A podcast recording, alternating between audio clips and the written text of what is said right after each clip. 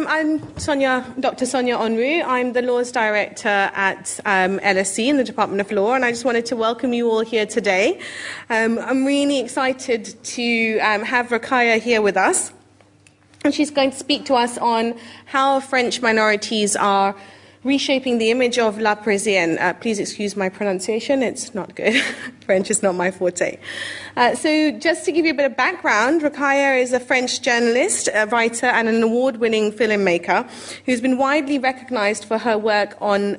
excuse me, which dismantles the barriers between racism and sexism and through the promotion of equality and pluralism, um, as well as being a TV host and a pundit on several French and international networks. Uh, she's also a contributor to a number of magazines and newspapers.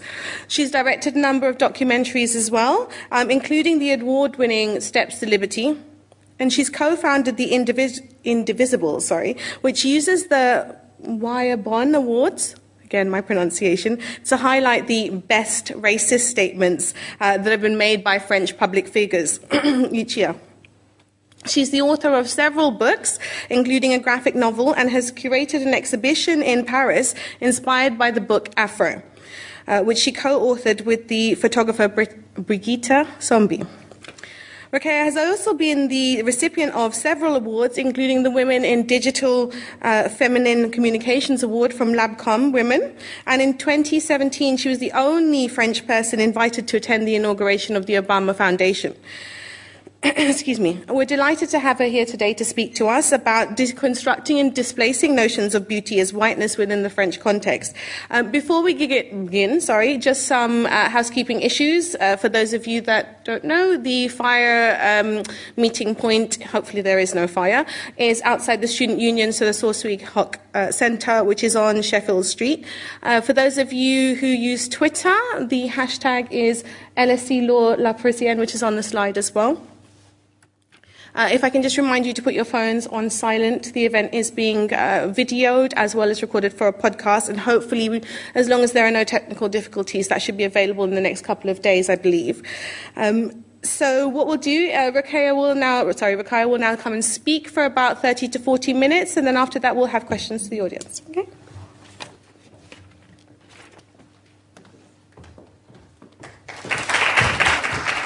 Thank you. Um, just about the PowerPoint, so uh, I don't know how to move the slides. Uh, what should I just? Good evening. Technical difficulties. Yeah, I just. Oh, is it here? Okay, perfect. Thank you. Thank you so much for being here. Thank you, uh, LSE, and thank you to the Department of Law and to Dr. Uh, Sonya Onwu for inviting me. Um, First of all, I'm yeah, I'm very honored to be here. It's my third time, I think, taking part to an event hosted by LSE. So, as uh, Sonya told you, my name is Rokhaya Diallo. I'm a journalist and a filmmaker. Uh, at the same time, involved in women and minority issues. I founded an organization that is called Les Indivisibles in 2007, based on the idea that uh, being French is not a matter of skin color, name, of, or religion, the reason of the creation uh, of the organization was that France seemed to conceive itself as a mainly white and Christian country, which is really far from reality. So, when you think about France, race is the last thing you, you think about. Many of the good things that we we connect to France are true. The food is delicious. Uh, the sense of style is here. The monuments are magnificent, but there is a gap between the ideal of the country of enlightenment and the reality. France is the country of Europe that, are, that has the largest population of Muslim, of black people, and of Jews. Another important thing is that France has a number of overseas departments and territories throughout the world, which, which are former colonies. They are all islands except uh, for French Guyana on the northeast coast of South America. It's uh, on the, it has um, a border with uh, Brazil, and most of them have legally the same status as um, any other French department. So the concept um, of race in the constitution uh, is very interesting because the word race is uh, subject to debate in France. We know that race has no biological existence, but it exists as a social construct producing social effect. So the first article of the French Constitution used to say uh, France shall be indivisible, secular, democratic, and social republic. It shall ensure the equality of all citizens before the law without distinction of origin, race, or religion, and it shall respect all beliefs. And the word race has been subject to many debates, arguing that there is no such thing as race.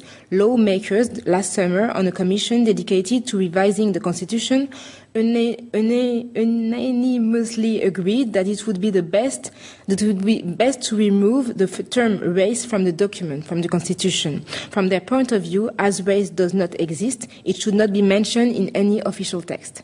So there is a paradox because race is not supposed to exist, and at the same time, the public discourses have found many, way to, many ways to refer to it.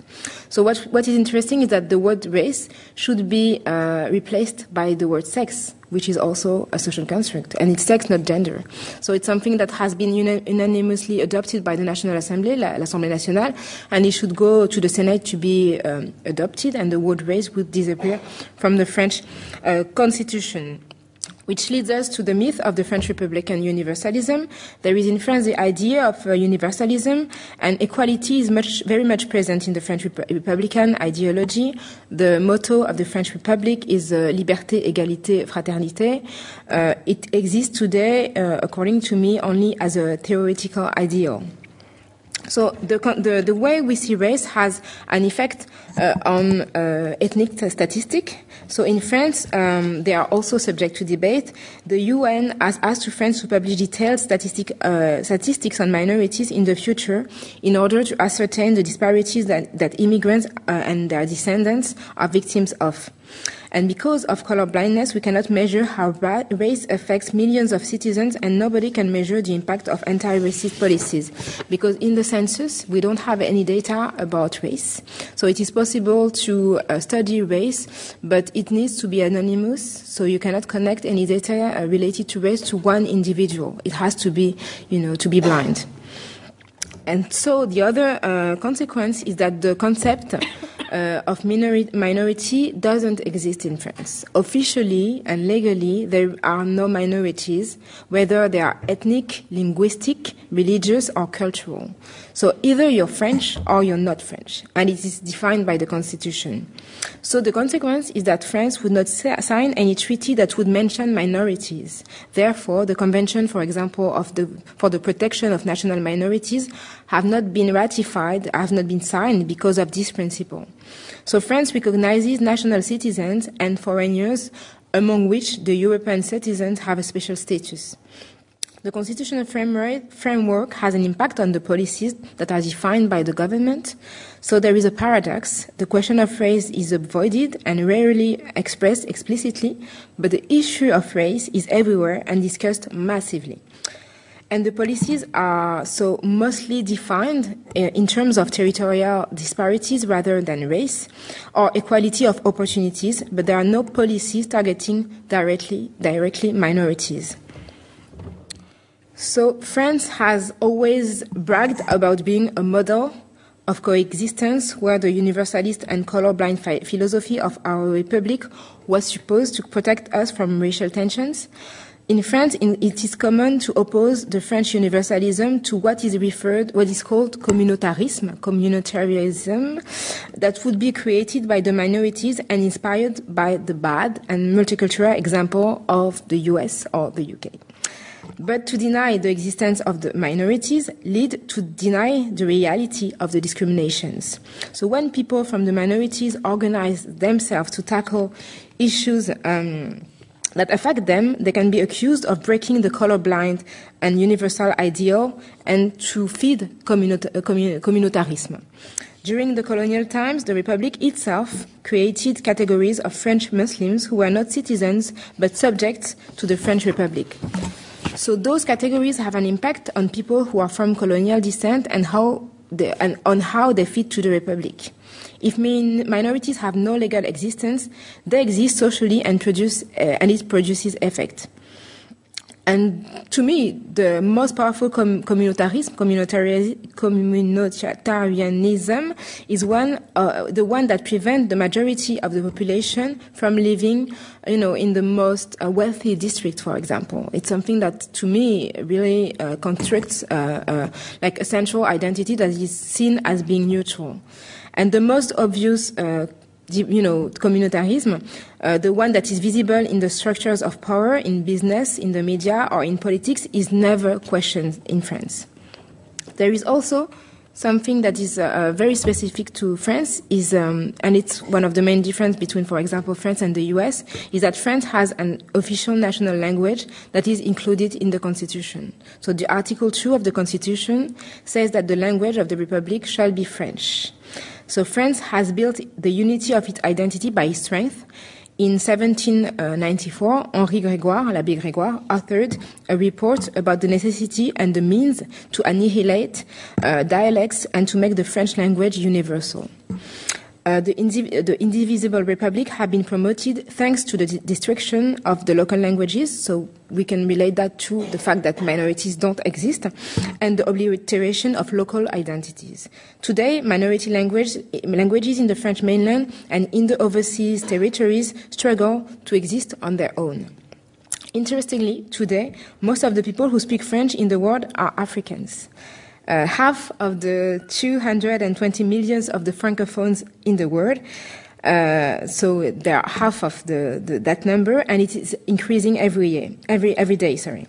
Today, it is not uh, in France, but in the Democratic Republic of the Congo that you can find the largest number of French French-speaking people. So that really ask, you know, question the way we, you know, French relates its identity to the to the language. So um, today in France, the racist discourse focuses uh, more on culture using the concept of assimilation and integration to a so-called French monolithic identity. White French are commonly referred to as French stock, so, uh, like Français, Français de souche, suggesting that the, there is an idea of a purity of the French national origin. The link between skin color and national status has a direct, uh, direct implication for the perception of minorities in public space, in public space and issues that concern them. In French, in France, we have a common motto, Nos ancêtres les Gaulois. It refers to the Gallic, the former inhabitants of the Gaul, the, which was the former name of France, uh, that would become, like, that, that, so Gaul would become France. So even if, if uh, a large part of his population is referred to as not belonging to the French stock, at the same time, it doesn't recognize hyphenated identities. So there are no Arab French, officially Afro French or Asian French. Either you're French or you're not French. Minorities are expected to be French above all and to be assimilated. And multiple affiliations, when they are claimed, are seen as threatening the national consensus and the national identity. So this idea of Français de souche uh, was created by the National Front, the extreme uh, right party. So the Front National uh, has always played on the idea that there were two categories of citizens, the French by blood, who are called Français de souche, an expression that was brought to the public arena by uh, Jean-Marie Le Pen. Uh, uh, it was not by Jean-Marie Le Pen, actually by Front, Front National in its newspapers, Le National in, in 1979, and the French by paper, Français de papier, who were uh, immigrants or children of immigrants. And I have an example of how it can be used in the public sphere. I was called by uh, um, Nadine Morano, who is a MEP. She's a member of the European Parliament. I was called uh, French by papers by her because we disagreed on uh, public, uh, you know, public matter, politic, politic matter. And it's interesting because the only reason she would call me French by papers is the the way I look because Morano doesn't sound really French either. So I so. Um, the, the, the, there is other, uh, um, so I said that already about the ethnic statistic. There is um, another symbol of France that is very interesting. It's uh, Marianne. So it's a woman who is the symbol of France. Um, she, she, um, she is supposed to impersonate the French Republic. Uh, she was, she appears first in a, in a, in a painting by uh, Delacroix It was La Liberté guidant le peuple, and she was a, a woman fighting for, for freedom and for the republic. So she has been throughout history in, impersonated by women who would inspire the sculptors and, you know, from their faces build a sculpture that would be in all the public institutions. Uh, since the middle of the 50s, uh, it's not, it's, before the 50s, it was you know, just an average uh, anonymous French woman. And since the middle of the, the 50s, Marianne is inspired by very famous women. Like uh, you can see on the picture, Catherine Deneuve, Laetitia Casta, uh, Brigitte Bardot, or Mireille Mathieu. Uh, and uh, as you can see, there have never been any non-white Marianne. And even in uh, 2014, the, it, she was uh, Marianne was inspired after uh, Inna Shevchenko, who is uh, the leader of the Femen, who is not French, she's Ukrainian. And it's interesting to see that um, it was easier to uh, be inspired by someone who is not French and who doesn't even speak French than uh, uh, to be inspired by someone who is French and who could be Asian, uh, from African descent, or Arab. So we are still wait- waiting to have. Um, another kind of Marianne, and I uh, decided to show you uh, one of the, the artwork of Alexis, Alexis Peskine. Uh, it's a black woman with the, the so the, the, this kind of hat um, uh, with the, la cocarde. So the, it's called le bonnet phrygien. I don't know how you call it in English, and it was the like the, the hat uh, of the revolutionaries, and um, he he put it on the face of a black woman, and he named it Mariam, which is the the African ver- version of Marianne, and it's very interesting. The work he, he works on Black French identity, and he really he, it's it's really really powerful. So. Marianne is supposed to be uh, the French woman, like the one who is the most exemplary. And if you Google French woman, this is what you see. so you can see there is no one who looks like me. Uh, most of the people that you see is like La, La Française. So it's like you can see, for example, Audrey Tautou or, uh, or uh, Marion Cotillard and many women that are all white. Um, and it's, it tells a lot about uh, the idea of uh, you know the of womanhood that is carried between behind uh, the word uh, you know French woman and the the idea of French woman is really hiding the fact that French women actually are very diverse. And I want to bring to your attention a film that was released, I think it was six years ago by Audrey, it was uh, so directed by Audrey Dana. Its uh, French title is uh, Sous les jupes des filles, so under the skirts of uh, girls, under the girls' skirt, skirts. Um, and interestingly, the, the translation that they decided to have inter- internationally was French women. And as you can see, all of them are white. And there are many, you know, it's not like there are two women, there are many, many. And the director didn't even think about, you know, displaying a very diverse idea of the, you know, of, of, of the French, French, Frenchness. Um, usually, the image of Paris is associated uh, with history and monuments, and it's also the city of lights and fashions. When you think about Paris, you think about its female icons like Brigitte Bardot, Catherine Deneuve, uh, Inès de la Fressange, or Laetitia Casta. Those women have impersonated Marianne, as I told you, uh, who was a reference, um, so who is the reference of the uh, Republic.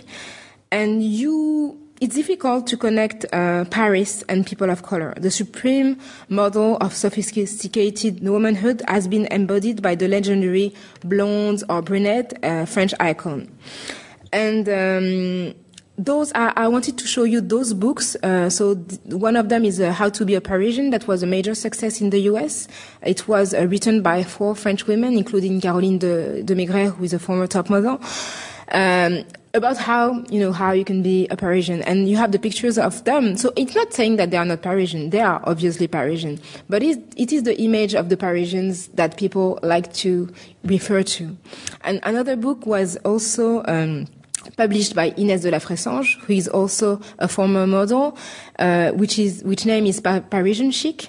Uh, I have also another book by Garance Doré, who is the, the, the famous beauty blogger. and dressed like a Parisian, uh, with also the same type of woman on the cover, like a, a thin brunette, uh, a white woman. And it's interesting because uh, the image of La Parisienne is very successful. Many people want to understand how it is to be a Parisian because we never age, we never gain weight. We, we I don't know, I don't know. It's uh, the legend that is uh, propagated around the world, and um, the image that is displayed is really doesn't really look like what you can see if you go, you know, in the in the Parisian streets. Um, it's like it's, it, there are not only French white bourgeois uh, women. So my work started from that point and started from um, a documentary I directed in 2013. So it, the name uh, of the documentary is The Steps to Liberty. Uh, uh, in the documentary, I followed a group of uh, young Americans in the discovery of uh, France through race. So in their journey, uh, the Americans met Christiane Taubira, a black woman who was, who was at the time the Minister of Justice. So they were astonished to see a black woman holding such a position in France. And one of them, uh, who is African American, was particularly shocked to see her proudly wearing braids on her head. And she asked me, could you imagine Michelle Obama with an afro? And I couldn't. And it was interesting to see that, you know, people who were coming to France and interested by France couldn't even have in their mind uh, the fact that we had in the government, uh, you know, black people, black women, and holding one of the highest position was uh, Christiane uh, Taubira. So that question about hair really interested me because, uh, you know, the statement coming from an African American remind, reminded me how uh, in the U.S. Um, hair has been uh, in the center of race issues. It's not a coincidence if the first self-made woman who became a millionaire, Madame C.J. Walker, became wealthy, creating a line of hair products for uh, white people, uh, black black people, sorry, black people in the early 20th uh, century. And at the time of segregation, the question of how, how to display black hair was crucial. And decades later, African Americans struggling the, for their civil rights also wanted to conquer the aesthetical landscape to proclaim equality. In a society dominated by white beauty standards, African Americans had to show off and to create their own standards in order to build a new aesthetics. So black had to be beautiful. And it's something that uh, we can relate to in Europe and in France also. Uh, more recently, have emerged a movement, a movement uh, called nappy. So nappy is the contraction of natural and happy, and it's uh, so the terms, the term uh, is uh, supposed to deconstruct a term that that was meant to be. Um, offensive about, against uh, black hair and was made positive by people who wanted to wear the hair, people, black people and people from African descent who wanted to, to, um, to wear the hair natural. So hair for black people is an issue. If you, for example, you Google um, on you Google unprofessional hair, you only have black hair. It's like uh, you mainly see uh, pictures of black women with natural hair. It means it doesn't mean that um, it means that it's a question that only black women, you know, ask to themselves, because you know no white woman would even think that their hair could be unprofessional. And that's the reason why you have um, such an occurrence of, you know, pictures of uh, black women asking themselves if, the, if their hair can go, you know, with them to work or not. So the question of beauty can be seen as superficial, and the fair amount of feminists fight beauty standards that oppress uh, women's bodies. It's but it is the legacy of a long historical process for non-white women and men whose features, dark skin, curly hair, almond-shaped eyes, who are excluded from what is considered beautiful, conquering beauty is deeply political. So it is a matter of being valued and respected in your own society. Claiming the beauty of natural Afro is to re- reappropriate a feature that have been heavily stigmatized and marginalized. Uh, being constantly hidden and transformed, curly and kinky hair can be seen as abnormalities that should be erased. Representations of straight hair are so dominant that actually people who don't wear their hair transformed as, are seen as the people who don't fit into the norm and who want to make, you know, who are angry and who want to make the majority feel uncomfortable, why they have done, haven't done anything with their hair. They just don't do anything. So, um, France has been debating about diversity and representations of minorities in the public sphere for um, a long time, and the few black women who, make, who made it through the public sphere have straight hair. It is evolving, it is evolving, but it's still uncommon to see women with natural hair. So there is, for example, Christiane Taubira or other women, but it's inter- interesting to notice that Christiane Taubira is a, a politician and she's someone very, you know, very, you know, she she has a very high consciousness of uh, the history of struggles, and I think it's one of the reasons why she's one of the few in the public landscape in the in France. And at the same time, you can notice in the streets of Paris that more and more people are, are wearing their hair uh, at their natural state not only you can see people who do feel not feel the need to hide their hair anymore, but they show their imagination with lots of different kinds of hairstyles, uh, short hair or longs, afro, dreadlocks, braids, um, vanny. So it is the reason why I decided to portray uh, the Paris that I know. Uh, I started to work with a photographer who is named Brigitte Sombié, and we started a book which is named Afro. Uh, uh with this book, we met uh, 141 people to take 113 pictures. It took us a year. Uh, what I wanted to display um, was uh, in the in the book was what I could see in the street and that I couldn't see in the media. My wish was to give visibility to a type to a type of hair and you know to features that are more uh, commonly hidden or transformed, so that it is no longer it no it um, no longer has an existence in the collective imagination. It was about deconstructing the dominant standard of the straightened hair and the sacralization of the white girl flow. Uh, it was about giving the same aesthetical value and the same level of respect to natural Afro hair. I wanted to display um, those kind of hair. It was a way for me to make natural Afro hair visible and to give them a room in the you know in the collective minds. Um, usually, the so so um, as I told you, the image of Paris is associated to a certain type of uh, people. And the goal of my project was to display another fi- face of Paris. So I uh, interviewed people from African descent in the largest, um, you know, understanding. So I included people from North African descent, uh, mostly women, but also men. Those people were French and all foreigners. What they had in common was to be in Paris during the interview. It was a way for me uh, to, um, yeah, you know, to, to deconstruct uh, the norm again and to maybe to connect Paris with something else than uh, the traditional Parisian that I I've showed you before. Because it's, it's, it's not, my goal was not to erase the image of the traditional Parisian because it's uh, La Parisienne is uh, is also a kind of Parisian, but just to to um, maybe um, give a larger space, a larger room to all kinds of uh, of women. So we um, interviewed um, every person with the same kind of questions. So what was their journey through natural hair? Uh, it was a way to question fi- French identity. So how black, how Arab can you be? Until when you are you acceptable? So on the picture there is Juliette Fievet, who is a journalist. Uh, she, she, she, just um, in front of the Eiffel Tower.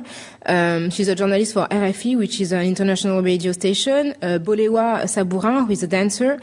Um, and it's a family, uh, Peskine. So, so one of them is the, the, the artist who paint, who, who created the image of Mariam. So with his mother and his two brothers. Uh, and so I asked to every person to pick a place in Paris that was meaningful and to, to take, to take the picture. So it would be the place where they were born, where they lived, where they have lived or worked, where they experienced something special.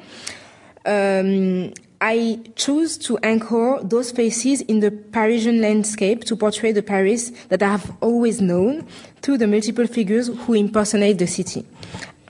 Um, it was a way to challenge the image of the city that you usually see, uh, because uh, it's not the faces you think about when you think about Paris. Um, and I wanted, I also wanted to Paris to be the main character because uh, it's a city that is very dear to me because I was born and raised there, and it's always seen as a magnificent uh, city, but always associated with whiteness, which is not the case of a city like New York or even London, which is surprising since France is also very multicultural, as multicultural as those cities. So those cities. So there is Imani Griffon. Uh, so the, one of the, the, the, the, the picture that is displayed. She's a young. Uh, she was uh, 16 at, at that time. A group of students uh, in front of um, uh, La Sorbonne in Paris. There were students in La Sorbonne in front of. It wasn't in front of La Sorbonne, but in front of the Panthéon because I was studying in La Sorbonne.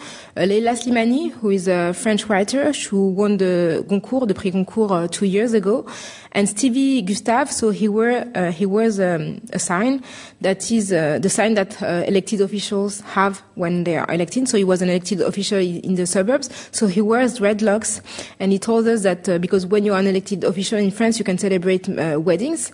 And the first time he celebrated a wedding, the like the the couple was like just scared to see a, a, man with the dreadlocks celebrating their wedding. They, they really were concerned about what was going to happen.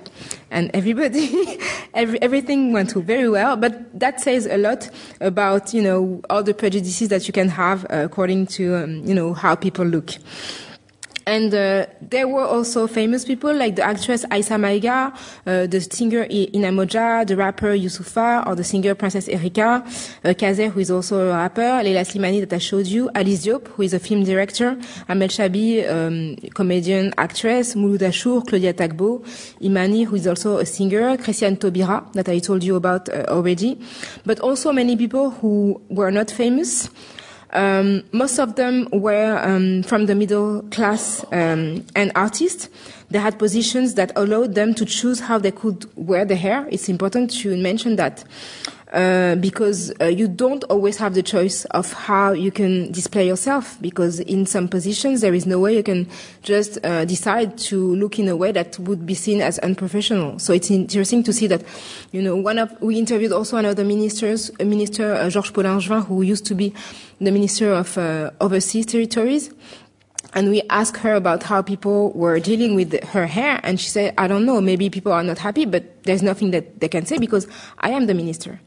And, and it's something that you have, you know, it's a privilege to be able to, to make, to make such a choice. Um, and so um, I told you that there were me, women and, and, men from African descent in the broad sense of term, including Caribbean, uh, from the Indian Ocean also, so like territories from La, uh, like La Réunion, which is also a French uh, territory uh, close to Mauritius, uh, North African from Arabic and Berber origins, and they told their stories through their journey uh, through natural hairs, hair. Um, so it tells also a lot about uh, the representation of, uh, you know, people of color in the media, uh, the public representation. And uh, in fiction, one of the last reports of the Conseil supérieur de l'audiovisuel, which is the, the, highest instance in charge of regulating the, you know, TV, uh, the TV, uh, the TV rules, it was saying that only 14% of non-white people appear on TV and radio, and mostly in lower socio-professional categories. And that figure includes people from um, American uh, productions. That means that um, it's not really accurate about how many people you have in French productions on TV. And when it comes to illegal or marginal activities, the rate is 37%, which is a lot. Uh, and only 9% of them are heroes. 29% of the negative attitudes are impersonated by people seen as non-white. Uh, the sociologist Marie-France Malonga uh, describes three types of characters impersonated by black people and minorities. So the first one is uh, the victim. So it's a poor person, someone from uh, the banlieue, uh, an undocumented person, or an enslaved person. It's someone who is irresponsible or unhappy, often saved by a white character. his or her irresponsibility echoes the colonial figure of the big child. The second character is the criminal. So it's someone who is often connected with the banlieue. Uh, the person can be a bad citizen or troublemaker. The last one is a savage. So someone who is uh, perceived as backward, uh, uneducated, who doesn't know the codes of so-called civilization. And uh, for black people, for example, it's often wizards or marabout. I don't know if you know what it's, it's like the African wizards. Um, but there have been some changes lately in films produced or directed by black um, direct, uh, black people, such as uh, Il a déjà tes yeux, he even he even has your eyes, directed by Lucien Jean-Baptiste, or uh, or uh, L'Ascension, The Climb, produced by uh, Laurence Lascary. And lately there have been um, a book released. Uh, it was in May, I think, uh, Noir n'est pas mon métier, Black is not my profession. Uh, Aissa Maïga, uh, uh the actress Aissa Maïga led uh, 16 Afro-French actresses down the red carpet um, in Cannes, in the Festival of Cannes, in protest of the lack of the uh, representation of of black actresses within French films. And it was a major, I think, um, turning point because. Um, usually uh, production companies and um, and you know director would say we would love to have black, Asian, or Arab actresses, but we don't know any any of them. There are not many. And having that book with 16 actresses from 20 to 70 means that you have many you know different kinds of black women with many different shapes, different generations, and that there is no way you can say that we we don't find them. So some other changes have been made through social media. Um, one of the earliest uh, beauty blogger in France uh, is uh, whose blog is named uh, Black Beauty Bag. She started her blog in uh, 2007 and she's very influenced, influential uh, on Instagram. she is um, the, the, living proof that Parisian beauty, beauty, embodies more than the traditional, you know, people I told you about, Catherine Deneuve and so on. And um, she said uh, when she was interviewed uh, in uh, Vogue, uh, she said, I was raised uh, with the idea that French beauty is not only white or skinny uh, or blonde. So it was thanks to her family that she realized that she could be also be the impersonation of the French beauty. And she, to her, being par- a Parisian is, uh, it's about uh, an elegant woman who cultivates a positive image uh, of herself, a woman who is beautiful because of her mind. So it means that she has been challenging that image, working as a, as a beauty blogger and being very influential, being in the Festival de Cannes, working with very many different brands, and and you know just um, anchoring herself in the you know and and and and making the image uh, of, the, of La Parisienne uh, more inclusive. I have uh, also another uh, example uh, of influencer who comes from uh, reality TV. Her name is Nabilla Benattia. She's the most influential Instagrammer, Instagrammer in France. She's followed by 3.5 million people. Um, so she, she started from a reality uh, TV, a reality TV. Very, she was very young. I think she was 18, and from that uh, visibility, she started a business. I think that she's based now in London. She's a huge fan of uh, Kim Kardashian, and she was inspired by her, some of her work in the way she she has been using social media. And what is interesting, she, she's that she's from North African background, and she she inspires many of the young of young women, young French women from Arab, North African descent who did not really fit into the French female ideal.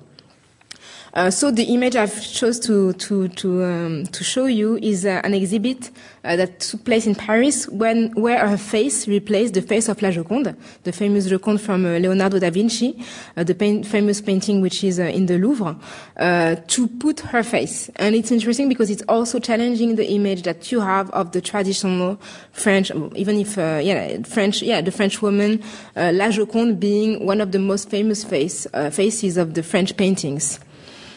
I also have another example, uh, which name, so it's a code name Tokyo Banhbao.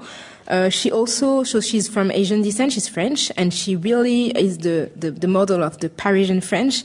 She uses the classical landscapes of Paris for her blog and also mixes it with her passion from, for Japanese mangas. She, she also draws. She draws comic little pictures. And she is very interesting because, uh, if people have trouble to connect Parisian with Arab and Black. It's even even worse when it comes to Asian people. So she's been one of the trailblazer of the Asian uh, uh, French influencer. But change also comes from pop culture. So there is a woman I need to, talk, to tell you about. She is the most successful female singer. Um, she has fans here.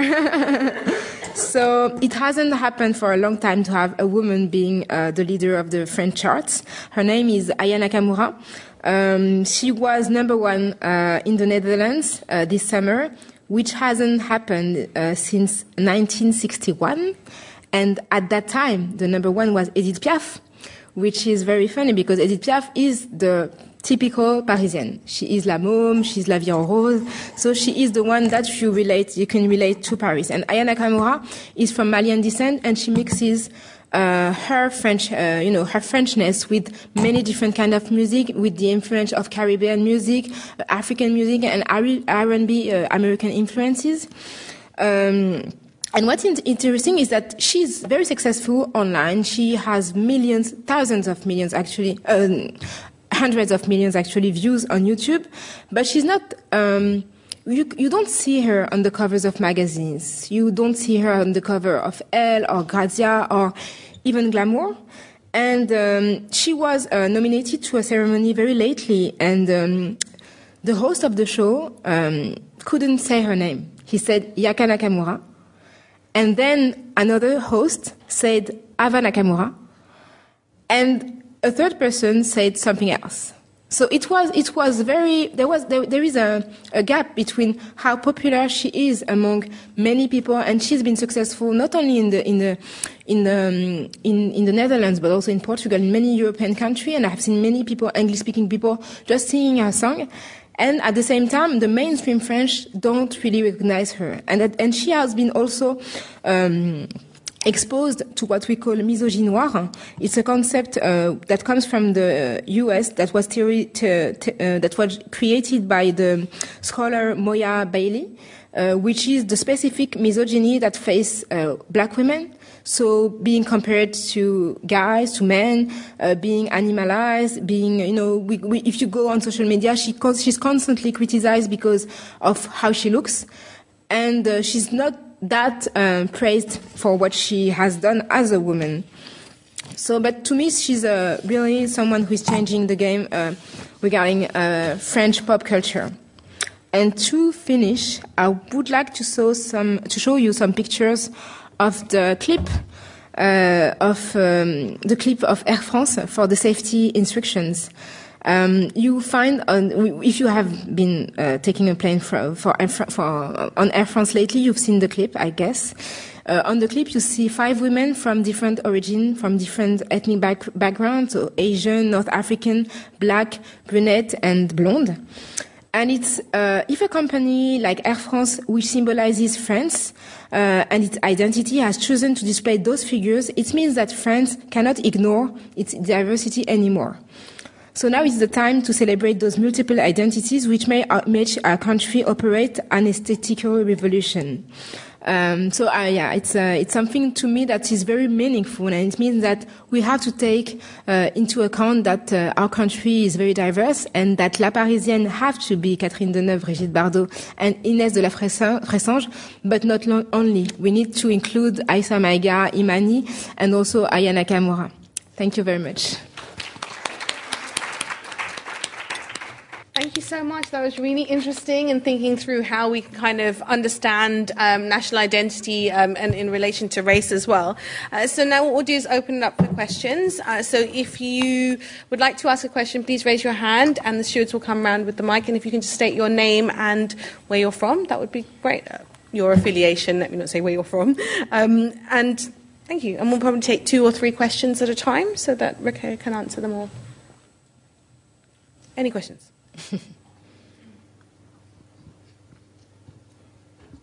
Hello, um, my name's Aisha. I'm from London. Um, I just wanted to ask a question. Well, first of all, thank you for your presentation. It was really insightful and um, really needed. Um, I just wanted to ask a question regarding the uh, La République Indivisible mm-hmm. and US multiculturalism. Why do you think that the French, as a republic, tend to compare or contrast themselves with the US multiculturalism when, first of all, you have the UK up the road. And for me, I feel like our multiculturalism is a bit more successful than the US's version. So that's my question. Um, thank you for your, your, your question. Oh, yeah, there are some, some other questions, right? Does anybody have another yeah. question? Well, then go for it. So, um, I don't think that people make such a difference between the UK and the US in the French public discourse. Uh, I, hear, I hear a lot people referring to multiculturalism as something Anglo-Saxon, so Anglo, you know, including the US and the UK. And it's different, but from the French perspective, we are the universal, and you are the, you know, multicultural. And um, I think that we tend to think that it's a good thing not to to acknowledge the fact that people are, you know, from some different ethnic background, and there is maybe maybe something related to our history that uh, makes us unable to, or not willing to, to create to create that divide because uh, there was the war, and during the war, people have been labeled, uh, you know, Jews. It was to, it was made to exterminate them. So there is a national trauma that I really understand that makes people really uncomfortable with you know having public data with uh, any any any background because we are, we are aware of the way it could be used by the government.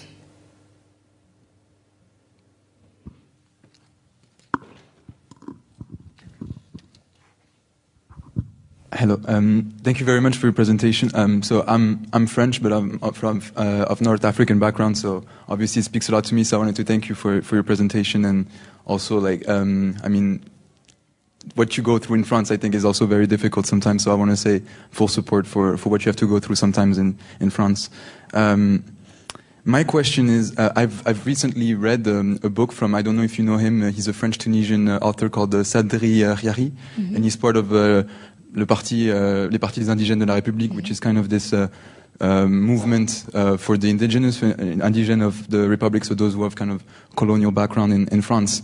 And what I kind of get, the message I get from that, uh, and as someone who's from both Brittany, so kind of that identity that's been kind of squished by by uh, the French nation state, and as someone of, of North African background, is that it seems like my identity is kind of antagonistic in, in France, so that you can never reconcile the the the, the white male and the in, you know the indigenous from from Africa that in that the republic cannot accommodate this, right? So.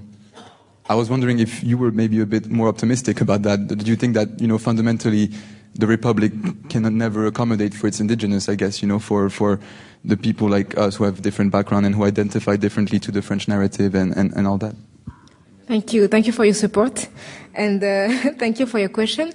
I think that there is um, a myth of the re- Republic because if you look into the past, the Republic has been able to create division between the, the citizens. The category French Muslims was in the, in the law and it was the Republic. So it means that um, at some point the Republic is really able to see the differences between citizens when it's you know, when it's it's um, it's uh, an advantage for for it. Um, and I would say that I'm optimistic because if I wasn't, uh, I wouldn't do that. I would do something else, something very different.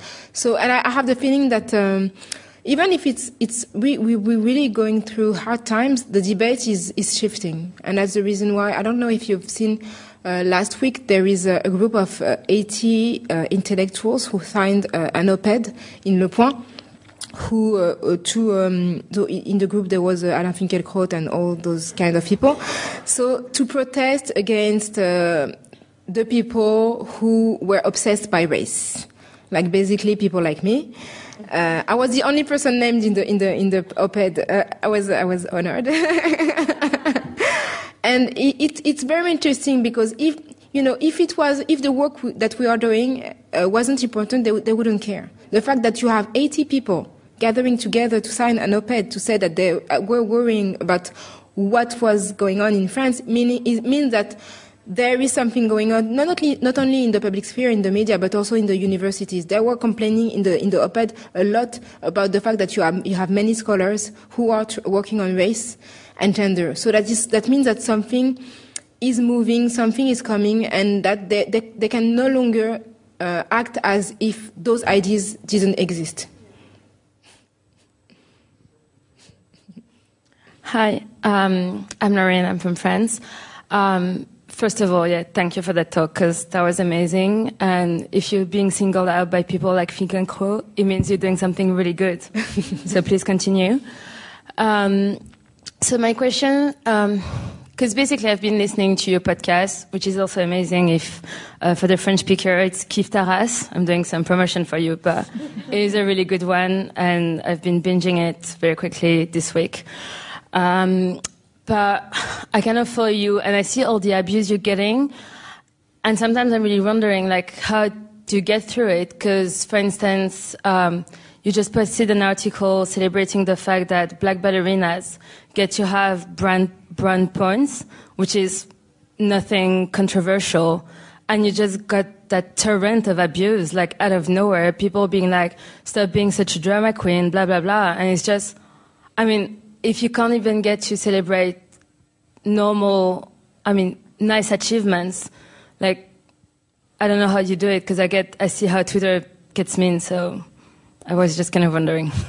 Thank you, thank you for listening to the to the podcast. I'm glad I, I'm hosting it with the with the um, blogger and and writer Grace Ly, so she will be happy to know that uh, people listen to her here also. Um, it, I think that I'm, you know, being one of the few people of color in the, you know, in the media. Not not because there are many people of color in the media, but few of them have platforms to comment the news and to analyze it. And that's the re- reason why I'm targeted, because we are not many to be able to give opinions. And that's the reason why I get so much attention, because we're not many. Like, uh, ever since I say something, it has an impact because there is something that has to do with white fragility, I think, that because you have people who have uh, for a long time lived uh, in the comfort of not, not being confronted to what we were experiencing. Those conversations was, were, um, you know, only occurred in, in close, you know, closed spaces. And now I'm able to just draw attention on, to those uh, concerns. And that doesn't make people comfortable. That's the reason why I get so much ag- aggressivity.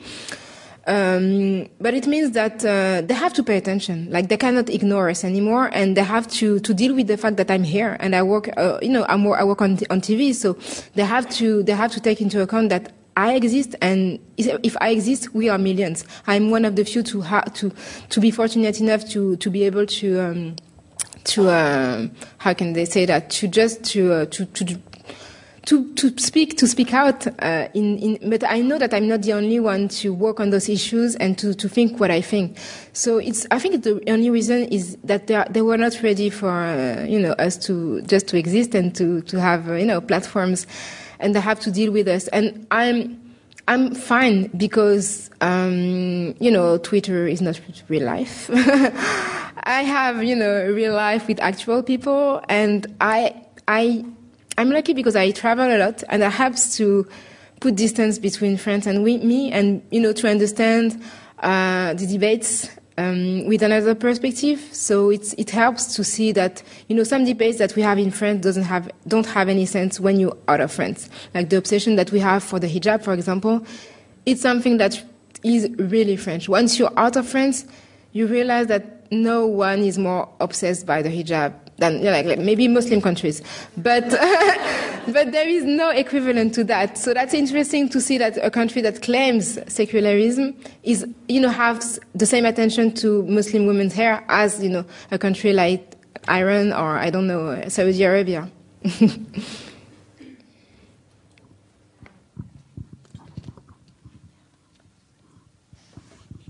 Mm-hmm. Hi, I just, my name is Adiola Akande Pierre Noel, and I work here at the LSE. Um, I'm also married to a Frenchman, um, and he's of mixed heritage. Um, so this was super crazy insightful for me, actually, and I would like to deconstruct some of that at a different time. But um, I guess what I wanted to say is thank you so much for your visibility, and thank you so much for using your voice. And we are your neighbours right here in the UK. Is there something that we can do to support you in France? Like, I belong to a sorority here in London, and in that group, there's lots of black female journalists. Is there something we can do to lend support to your struggles and challenges and movement in France? Thank you so much. Thank you for your support, and for showing uh, solidarity. Uh, it's very, you know, having contacts, other friends has been very helpful to me.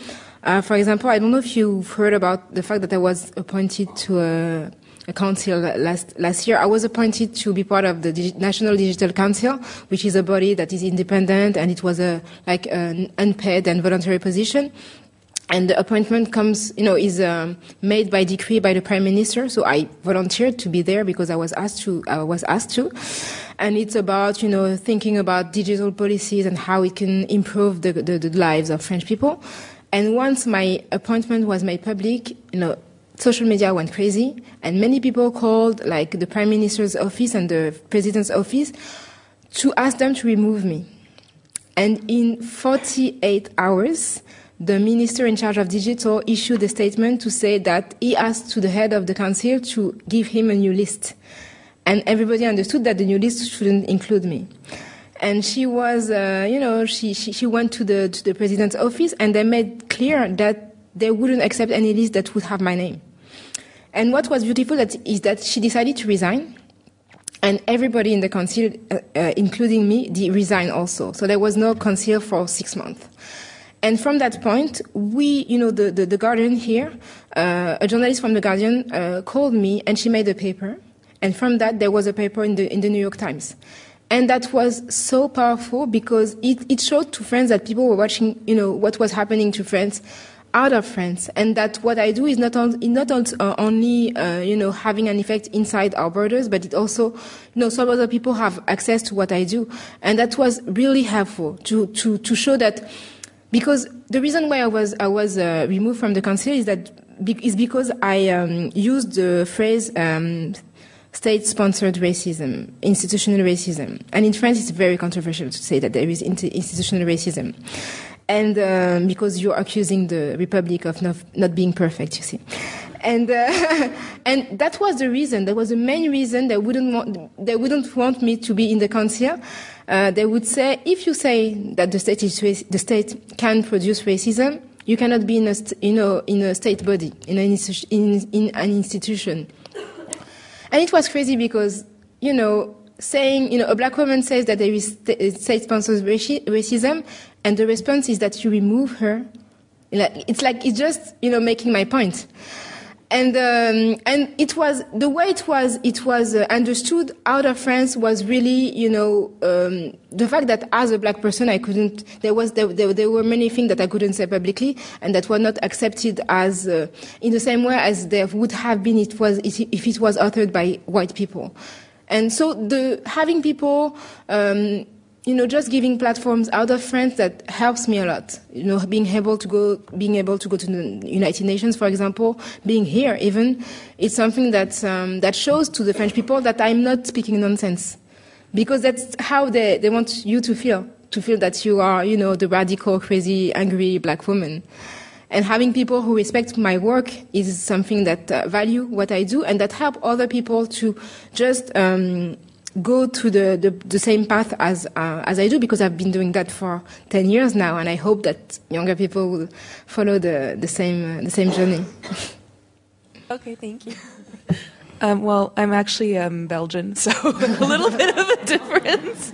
Um, but it's the same. yeah. So um, I'm Belgian, and I mostly grew up in Europe, but I'm also half Colombian American. Um, and so for me, your talks are very inspiring, and your, the work that you do has been very inspiring. And I've been following you also on Instagram for about a year now. Um, so thank you for coming.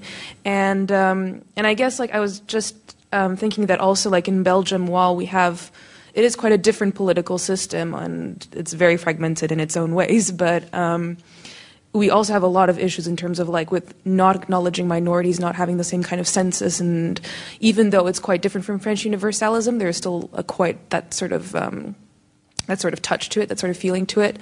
Um, and so I was wondering, do you think it would be possible that to be able to develop like sort of like grassroots models of sort of like minorities across Europe that can perhaps like reunite together, even though um, we clearly all have our own difficulties and own levels of structural, of like being um, facing structural institution and institutional racism.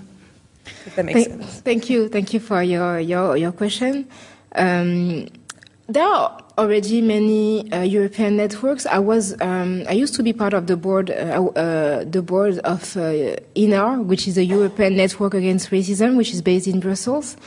Um, I'm also uh, a board member of the CIJ, which is the Center for Inter- Intersectional Justice uh, in Berlin. And in the board, there is also Kimberlé Crenshaw, who is the who, who started the concept of intersectionality.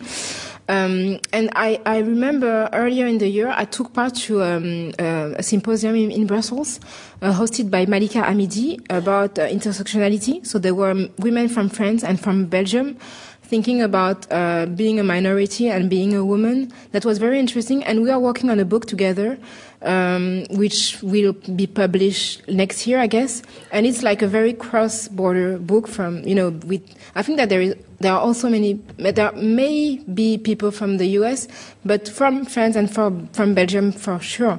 And um, I know that there are some networks that are working on, at a European level, but you should really look at what uh, ENAR is doing because um, they have they are pushing um, the European Parliament to uh, take into account um, black people, the number of black people, and I took part to a to a meeting at the uh, Parliament, uh, the European Parliament. In, I think it was in March, and there were many people from different European countries, and it was hosted by a different MEP from different countries. So there was uh, Cécile Kyenge, who is uh, Italian, um, and some and two other MEPs from I think northern countries, which means that it's also a space and an, institution that we could use to push because you know the, the, the, laws that are voted at a European level had, have to be translated into local laws, which means that having influence on what happens uh, in Europe uh, um, regarding discriminations has an aspect uh, in France, we have uh, uh, an entity that is called, uh, called the Defender of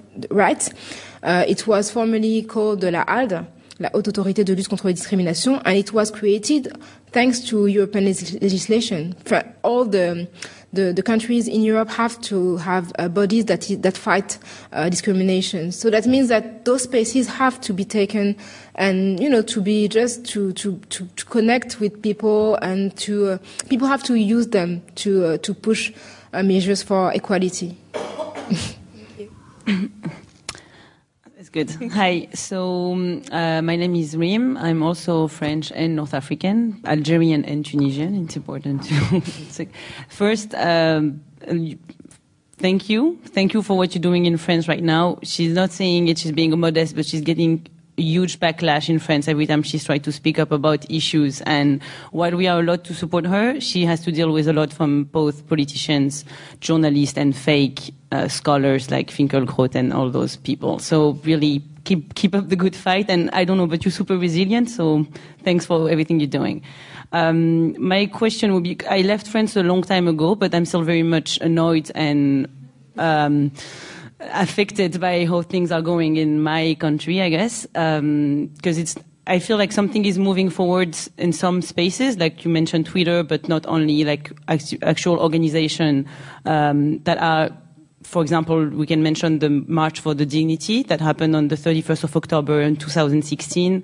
Uh, that was a march led by a non-white woman, uh, first for against police violence, and that was the first time since, I guess, the protest in 2005 after the death of Zyed Bouna that a lot of non-white people came to the street in Paris and protested. It was incredible, a very interesting event that led to many other organizations keep fighting on those issues. So there is something happening, but we're so far from uh, from the UK and the US in terms of debate that we can actually have on public TV, on mainstream media, and that's why whatever we're trying to do is still kind of impossible to understand for most of the French people because they never had to think about race as something that actually existed.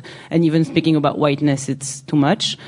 So um, now we're having some of the scholars' work that is translated in French, which is good, like the basic, like bell hooks and everything. So we at least have some books, but I think we are, we are arriving to an end to what we can have from the Anglo-Saxon, the UK and the US, and we need to think by ourselves on stuff that are very French about this republic, about laïcité, about, I remember having so much trouble explaining communautarism and laïcité to non-French people or non-Belgium, never siding or cousin.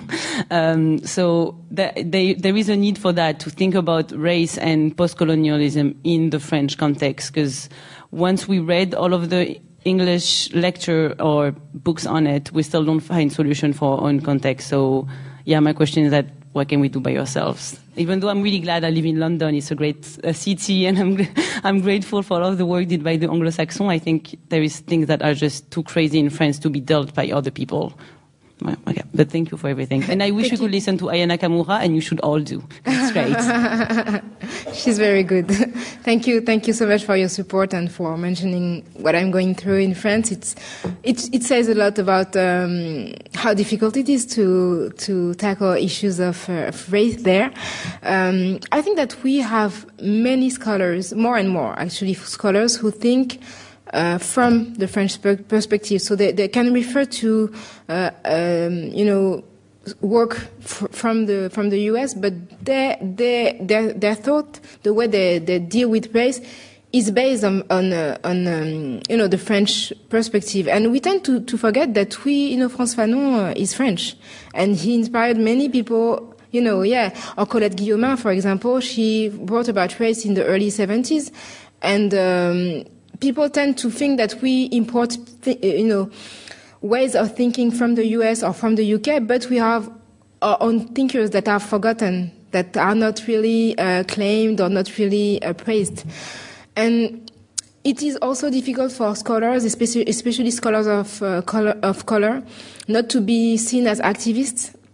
I'm thinking about uh, Maboula Soumahoro, who is a, a, scholar who is based uh, in who's she teaches in uh, Tours, Université François Rabelais at Tours, and also in Sciences Po. And she she um, she studied in uh, in the U.S. in Columbia University. She also taught in Columbia University. And last week there was an article um, in Le Monde about the ten uh, the ten women who were thinking who were rethinking Africa. And she was among those ten women. So it was mostly French uh, French speaking uh, French woman or French speaking woman from African descent or African, and she was among those uh, 10 women, and she was referred to as uh, la militante, like the activist.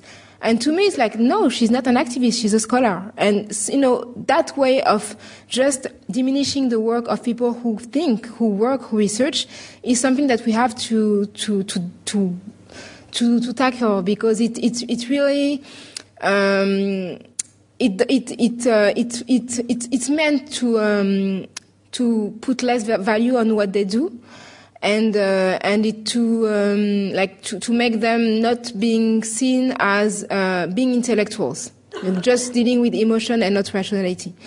So we need to know more about our own scholars and maybe stop referring only to Martin Luther King and Malcolm X and maybe thinking about who are our own, you know, activists, civil, civil rights leaders. We, um, yesterday was um, the 3rd of December. It was the 35, 35th anniversary of the end of La Marche pour l'égalité contre le racisme. So it was the March for Equality and Against Racism that took place in 1983 in Paris. It was started by a, man who is called Toumi Djaidja Nobody knows him in France. And he started a march uh, from, you know, there were 12 people in Marseille, and at the end there were uh, uh, 100,000 in Paris. And there were, uh, you know, the president, François Mitterrand, uh, met them at his palace in uh, the l'Élysée. So it's something historical that nobody knows about. And uh, Toumi Djaidja lives uh, in the suburbs of Lyon, so we can, anybody can go and see him and speak to him. So that means that we have to work around our own history and to know more about our, our, our, um, our history and our, our, leaders instead of constantly referring to Nelson Mandela, uh, you, you, know, Martin Luther King, Angela Davis, who are iconic, you know, civil rights leaders, but who cannot be the one hiding uh, people who were uh, active in our in, in our history. So that's something that needs to be done, and we need to praise those people, those people, and to, to tweet, to post, you know, um, on social media about them when whenever there is an anniversary or an event uh, related to what they have done. Any other questions?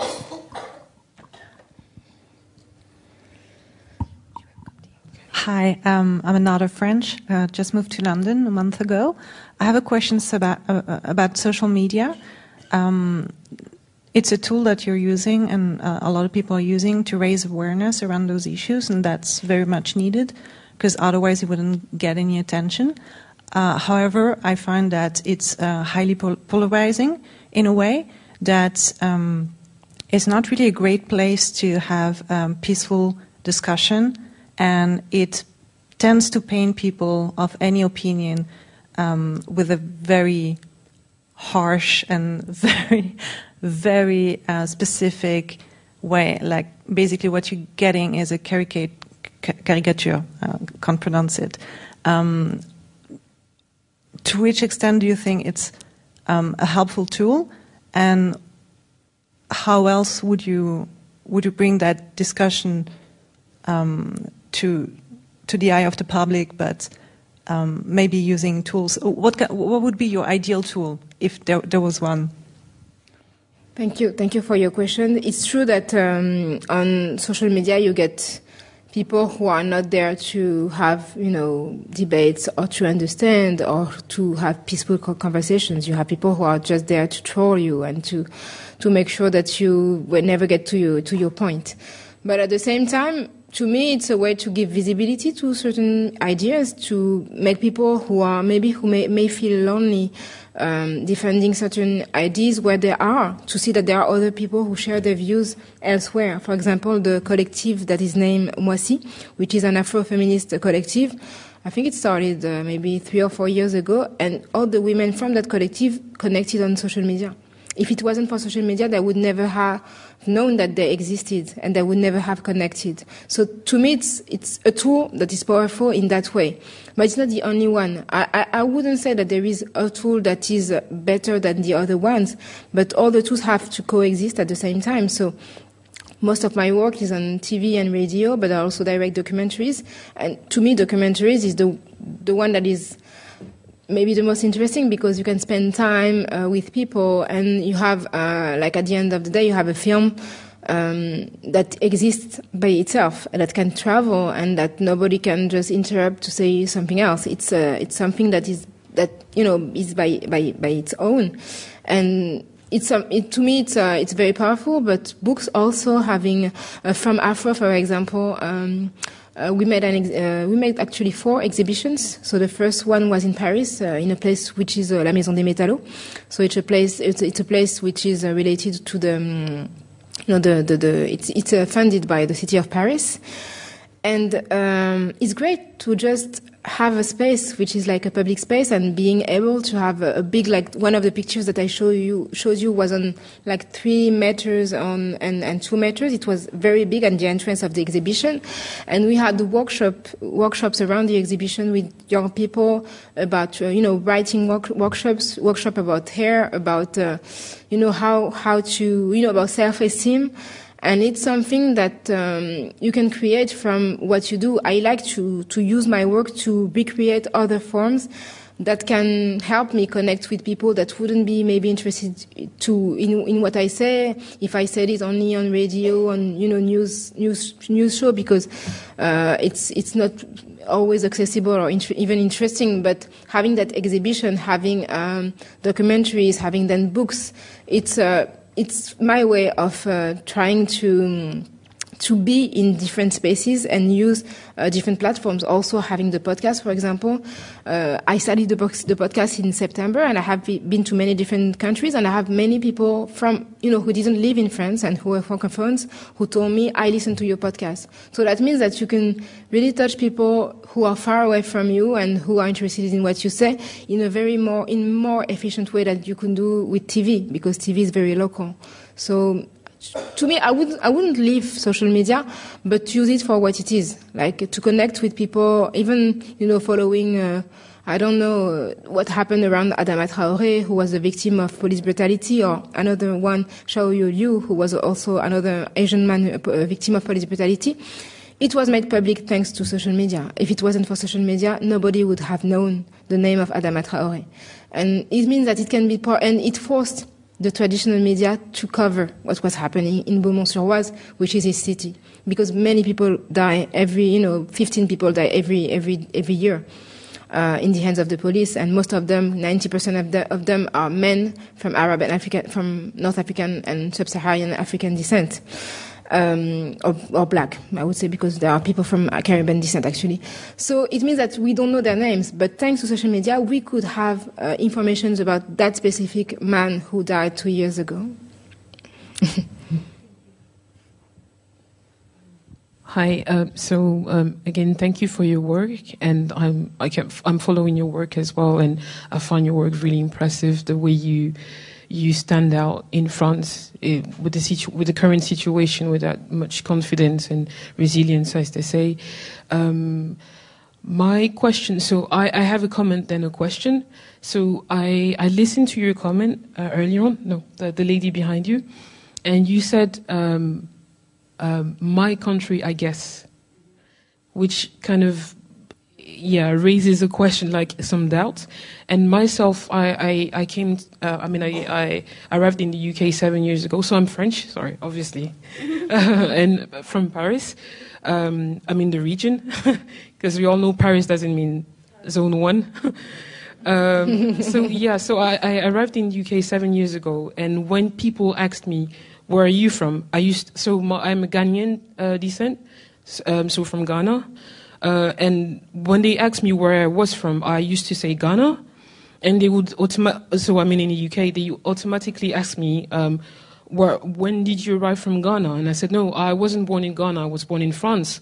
Uh, so yeah, I was born and raised in France, but I'm Ghanaian. And they said, no, so you're French. And I said, well, yes, but I'm I'm kind of Ghanaian, and and this is and then I had a lot. I met a lot of uh, black or even Asian Asian uh, British people would just call me out on that, and I didn't understand because obviously in France the way we we see things, we'll never call ourselves French. We know we're French, kind of. You know, we, we're born and raised in France, but we don't have a culture where we we we we taught to embrace it as much as in the UK, where you ask uh, like a black person or an Indian person, where are you from? Especially when you're in uni, they'd say, "I'm from." You know, I'm from uh, I'm from Leeds. I'm from, you know, I'm from Birmingham or some somewhere else. And when you say no, I mean, where are you from? Like, really? Well, I'm from the north. And I'm like, no, you're not. Like, you're not white. So you, you, like, if you're coming from a French perspective, that's how you see things. And I learned to, ta- to change that perspective living in the UK. So this is just a comment. And then I, I would like to ask you your views or how you see what's, um, if you have any comments on what happened to uh, Hapsatou, I mean, uh, in France with the more polemics, and what are you? Because I think it's it also kind of raises. It's exactly it's aligned with what I'm saying. Like we don't feel like we we we can call ourselves French apart apart from when we're outside of France. We feel French when we're outside, but we're not. We don't really feel French when we're in France, if that makes sense. Thank you for sh- sharing your, your experience. It's the exact reason why I started my organization, uh, Les Indivisibles, is because I, when I was asked where I was from, I, I said that I was French and I was from Paris, and people insisted so much that I started to, you know, just to wonder why would you think that I come from any other place? Uh, and and it's you know how I understood that uh, what people you know would refer to as the French person, even in France, especially in France. And um, so regarding what happened to Hapsatou Sy, so she's um, a TV um, TV host, and she's part of a show where um, uh, a journalist named Eric Zemmour was invited. So he's famous for having been con- convicted for racism several times. And um, so he's like uh, the defender of the French identity and the, no, the French that have, shouldn't have been mo- shouldn't have moved from what it was uh, 200 years ago. And he um, says that uh, if you are French, you should have a French name. So he said that on the TV set, and then one of the hosts, Hapsatou Sy, said, "My name is Hapsatou." So, and he said, "Yes, uh, your parents should have named you Corinne." And uh, and he said that his uh, her name was ins- an, an insult to France. And it was what was shocking is that there was not much support. There was no support from the host of the show, the main host of the show, and she ultimately left the show. She had to. She, she, she left. The, the thing, to, if you if you really want my opinion about that, um, I had a debate with Eric Zemmour in 2010, and he told me the exact same thing about my name. So, and he wrote, I remember, it, I think it was in 2009, that's the reason why I asked him about my name, what, you know, what he was thinking about that, about uh, Zohra Dati, who is the, the, the, the, daughter of Rachida Dati, who was the Minister of Justice, who is uh, from Moroccan and Algerian descent. Because she named her daughter after her mother, and he wrote a whole paper about the fact that she shouldn't name her daughter with that name, which, which, was, which is Arabic. So, you know, having that debate about Eric Zemmour now, you know, almost 10 years after, it, it just makes me, you know, tired because Eric, um, Thierry Ardisson, who invited me, knows well what he thinks. And when he invites Eric Zemmour, it's, he expects him to, to play that game. And commenting what he says over and over, it's just feeding, you know, his, his character. And it makes him sell many, many books. I had I had a debate almost ten years ago with him. Why wouldn't would I say again what I said already? The debate is on YouTube. You, can, you just type my name and Eric Zemmour, you have it. It was I think it was one of my my first TV debates.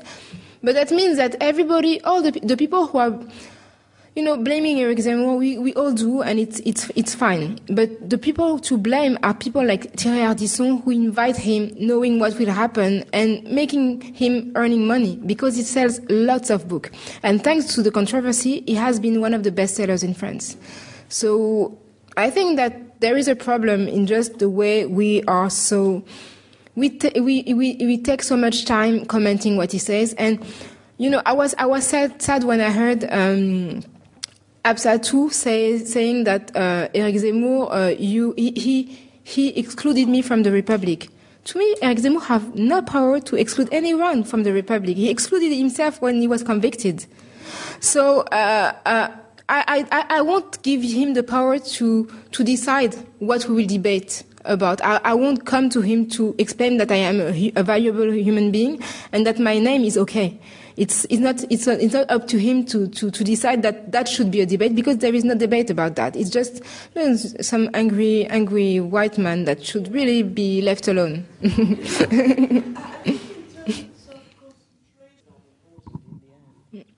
I think that we, we need to take the spaces to, to, to do things and to, that's what I wanted to, to do with Afro. It was just to give a new image of my city. And I don't want to be, you know, people to um, to feel to feel pity for me, like oh, it's so hard to be black. You know, poor black women, poor black people, they suffer so much. We do have many issues, but I want to sh- to display an image of ourselves that is, you know, of proud people who are happy with what they are and who belong who belong, and we can shape another image of our city. That's the reason why I, I, prefer to create my own debate than to follow the debate that are created by others. And that, that I can relate to what you said when you asked me about the, the controversy around the, the, the, the pointe shoes.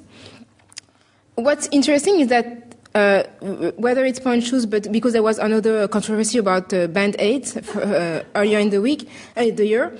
Um, nobody cared about Band Aid before I said something about it. And you had so many people commenting it, and it became a topic in the French public, you know, uh, public sphere. So that means that I was able to make people who don't care about black people and brown people speak about the Band Aid that doesn't, doesn't fit. Even if they, they, they, they speak about it to, to say negative things, they had to speak about it. And I think that it's, it's, this is what we should do.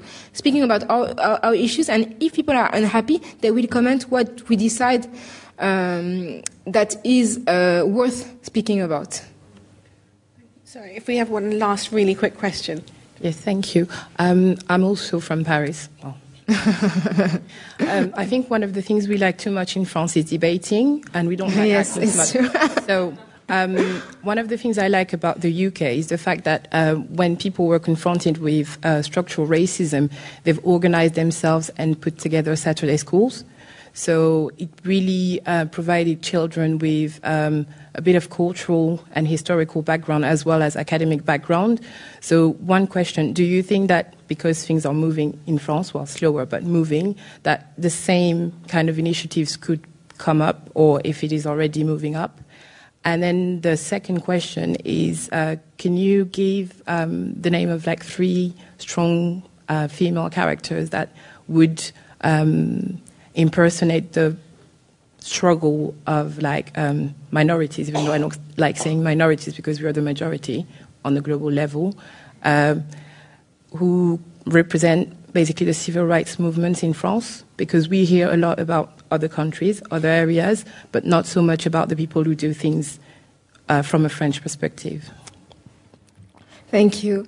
Um, I don't know how we would be able to organize in the same way, but I agree uh, in the fact that we need to be more pragmatic and maybe to, pro- to produce content, whether it's films, books that would be, you know, uh, food for, you know, for thought for younger people. It's what we, there is a lack of that in France today, and we need to have more people being able to make films. And I mentioned Lucien Jean-Baptiste, but there are also people like Alice Diop um, or Ladj Ly who are making films and who I'm, I think may be able to move a little the film, the movie landscape.